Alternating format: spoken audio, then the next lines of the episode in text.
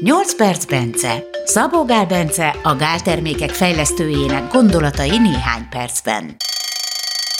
Vagy kicsit hosszabban. Folytatjuk az egészséges izomnövelésről szóló adásainkat, hiszen egészséges izomzat nélkül sajnos nincsen egészséges szervezet. Mindenki számára fontos a test edzése, életkortól függetlenül. Sőt, ahogy idősebbek vagyunk, egyre fontosabb és egyre nehezebb megőrizni az izmainkat. Az adás végén megismerkedünk a stratégiai dekondicionálás fogalmával. Onnan indulunk, hogyha edzünk, hány edzés sorozatot érdemes elvégeznünk egy hét alatt. 4 és 20 sorozat között érdemes, ugye 4 az a minimum hetente, 10 körül van az optimális, tehát az már kezdőknél is érdemes a 10 sorozat per hetet elérni, és hogyha már valaki nagyon haladó, akkor ugye egyre följebb menni, és végül elérni a 20-at. Azt hozzá kell tenni, hogy ezt úgy mérték le, hogy az összetett gyakorlatoknál, ami ugye a központi idegrendszert és a szívérrendszert jobban megterheli, ott minimum három perc pihenőidőt használtak a két sorozat között. Hogyha egyszerű a gyakorlat, tehát nem több izületes összetett gyakorlat, tehát mit tudom én, egy biceps gyakorlat, nem pedig egy fekvenyomás vagy egy guggolás, akkor egy perc pihenőidőt tartanak optimálisnak. Ezért elképzelhető, sőt valószínű, hogyha rövidebb pihenőidőket tart az ember, akkor lehet, hogy több sorozat szükséges ahhoz, hogy ugyanazt a hatást elérje. No, no nem kétszer annyi sorozat, csak valamennyivel 10-20 kal több sorozat szükséges, de az még így is időspórolósabb. Ugye, mert hogy megcsinálni egy gyakorlatot, fél perc, egy perc, utána pihenni 15 másodpercet, majd megcsinálni megint egy gyakorlatot, ráadásul kevesebb ismétlés számmal, az már tényleg csak 10-20 másodperc, vagy max fél perc, aztán megint csak 15 másodpercet pihenni, ugye így sokkal több sorozatot tudunk kumulálni egy edzéssel, meg egy hétre nézve is, mint hogyha itt három perceket pihennénk a sorozatok között, ugye akkor elmegy egy fél óra egy gyakorlattal, a másik esetben meg 5 perc alatt meg vagyunk egy gyakorlattal. Tehát a lényeg az az, hogy ez a 4 és 20 sorozat közötti analízis, tehát ahol ezt kihozták, ott nem, nem ezt a speciális módszert nézték, amit az előbb mondtam, hanem a normális pihenőidő használatával végzett sorozatokra nézték ezt. Nagy eltérés nem lehet az ilyen speciálishoz képest sem. Van olyan vizsgálat, ahol, ahol azt vették észre, hogy néhány hetente, vagy mondjuk havonta, azt hiszem, hogy ott két hetente csökkentették a pihenőidőt, tehát kezdték a hosszú, átlag hosszú pihenőidővel, most nem tudom én három perccel, és akkor azt csökkentették le egy percig, vagy, vagy talán még tovább. Az összetett gyakorlatoknál, illetve az egyszerű egyizületes gyakorlatoknál pedig a egy percet csökkentették le, nem tudom én, 15 másodpercig, de így, hogy egy-két hetente 15 másodpercekkel csökkentették. Így ugyanaz volt az eredmény, mint hogyha a súlyt növelték volna. A lényeg, hogy itt a, a rövid pihenőidő ugyanolyan jó, hiába nem volt több a sorozat, mint a hosszabb pihenőidő. Ennek egészen egyszerűen az lehet a magyarázata, hogy mindenki ismeri, hogy mondjuk elkezd guggolást csinálni, és először a bukás az nem a Sőt, hát igazából nem is hiszem, hogy van ember, aki képes lenne egy guggolást, egy páros lábos rendes guggolást, vagy egy felhúzást, ugye deadliftet, vagy ilyen összetett gyakorlatot bukásig vinni. Mert biztos, hogy az idegrendszer vagy a szívérrendszer fog előbb elbukni. Senki nem képes ezeket bukásig vinni.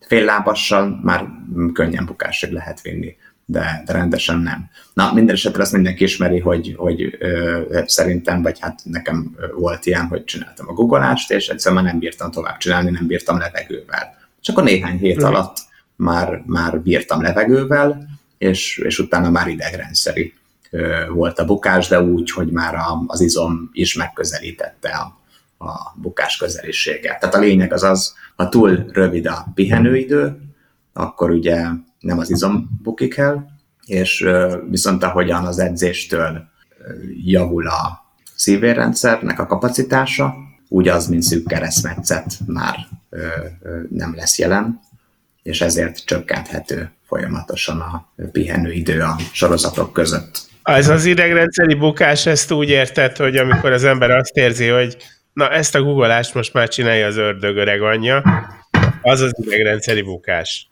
Igen, amikor már nincsen hozzá akaraterőd. Mert van olyan, amikor már egyszerűen a, még akaraterőd talán lenne hozzá, de valahogy a perifériásan az izom nem fogadja az ingert az agytól, vagy hogy mondjam. Nem csak a központi idegrendszer ribukás van, hanem van egy ilyen perifériás idegrendszeri bukás is, ami egy kicsit nehezebben észrevehető. Az inkább az a fajta, mint amikor akarod, de mégse csinálja a kezed, amit akarsz. Ez, ez inkább ilyesmi. Na, és, és volt ilyen vizsgálat, ahol 20%-kal növelték csak a, a heti sorozatok számát, tehát miután eh, mindig van egy ilyen, hogy hiába jutunk el bukás közelig, akár az ismétlés, akár a súly növelésével, egy idő után, ha ugyanannyi sorozatot csinálunk, tehát ugyanannyi a heti volumen, akkor megáll a fejlődés. Egy, ez néhány hónap után. De folyamatosan már egy hónap után elkezd lassulni, sőt már néhány hét után akár. De mondjuk egy hónap után elkezd lassulni, és néhány hónap után pedig, pedig egyszerűen megáll a, fejlődés, vagy olyan lassú lesz, hogy, hogy szinte megáll. És ilyenkor, hogyha 20%-kal növeli valaki, tehát nem 4, hanem 5 sorozatot csinál, akkor, akkor megint szépen beindul.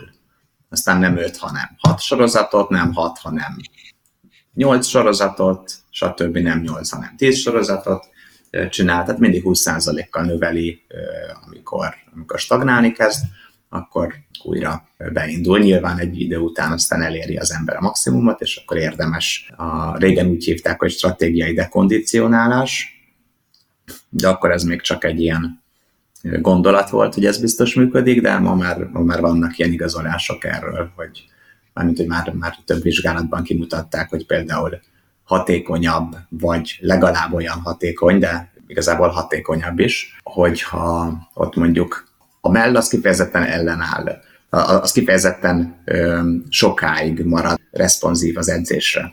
Egy biceps, vagy most, most nem tudom, hogy, hogy más izmokkal pontosan hogy van, de most csak most, most például a biceps az lehet, hogy egy hónap után már megáll a fejlődése, hogyha ha nem változtatjuk, nem növeljük a sorozatszámot, addig a mell az, nem tudom én, három hónapig is fejlődik ugyanattól a sorozattól. Most volt egy ilyen vizsgálat, ahol az egyik csoport az folyamatosan 24 héten vagy 30 héten át, most nem emlékszem pontosan, edzett fekvenyomást, hetente háromszor, azt hiszem négyszer, négy sorozat bukásig alkalmanként. A, a másik csoport az viszont nem folyamatosan csinálta ezzel alatt a 24 vagy 30 vagy hány héten át, hanem úgy csinálta, hogy 6 hét edzés, 3 hét pihenés. 6 hét edzés, 3 hét pihenés, 6 hét edzés, és így tovább. És a 24 hét, vagy ameddig ez a vizsgálat tartott, nyilván a pihenő alatt mindig volt egy kis visszafejlődés, tehát ugye az egyik csoportnak ugye folyamatosan csökkent a, a, a folyamatosan edző csoportnak a fejlődése, tehát az izomnövekedése, a másiknak pedig ugye 6 hétig nagyon ment, aztán három hétig ugye egy kicsit visszafejlődött az izom. Viszont utána, amikor újra kezdték, akkor megint ilyen nagyon gyors fejlődés indult el, és összességében a, nem tudom én, a harmadik vagy negyedik ciklusra a folyamatosan edzőket teljesen utolérték, és hogyha folytatták volna még ezt a vizsgálatot, akkor az úgy látszott a, a, a grafikonon, hogy, hogy túl is szárnyalná. Aha. De a lényeg az, hogy nem volt rosszabb. Tehát a, a 24. hétre már, már ugyanannyi volt a, az izom növekedése annak, aki gyakorlatilag 33%-kal ugye kevesebbet edzett, tehát, vagy mennyivel, tehát hogy 6 hétig edzett, 3 hétig nem. A kevesebb az több, ugye ebben az esetben, tehát néha érdemes ezeket a stratégiai dekondicionálásokat csinálni. Mint látható, a stratégiai dekondicionálás a barátunk. Jövő héten folytatjuk az egészséges izomnövelésről szóló adásainkat. Szabó Gál és Gellért Gábort hallottátok.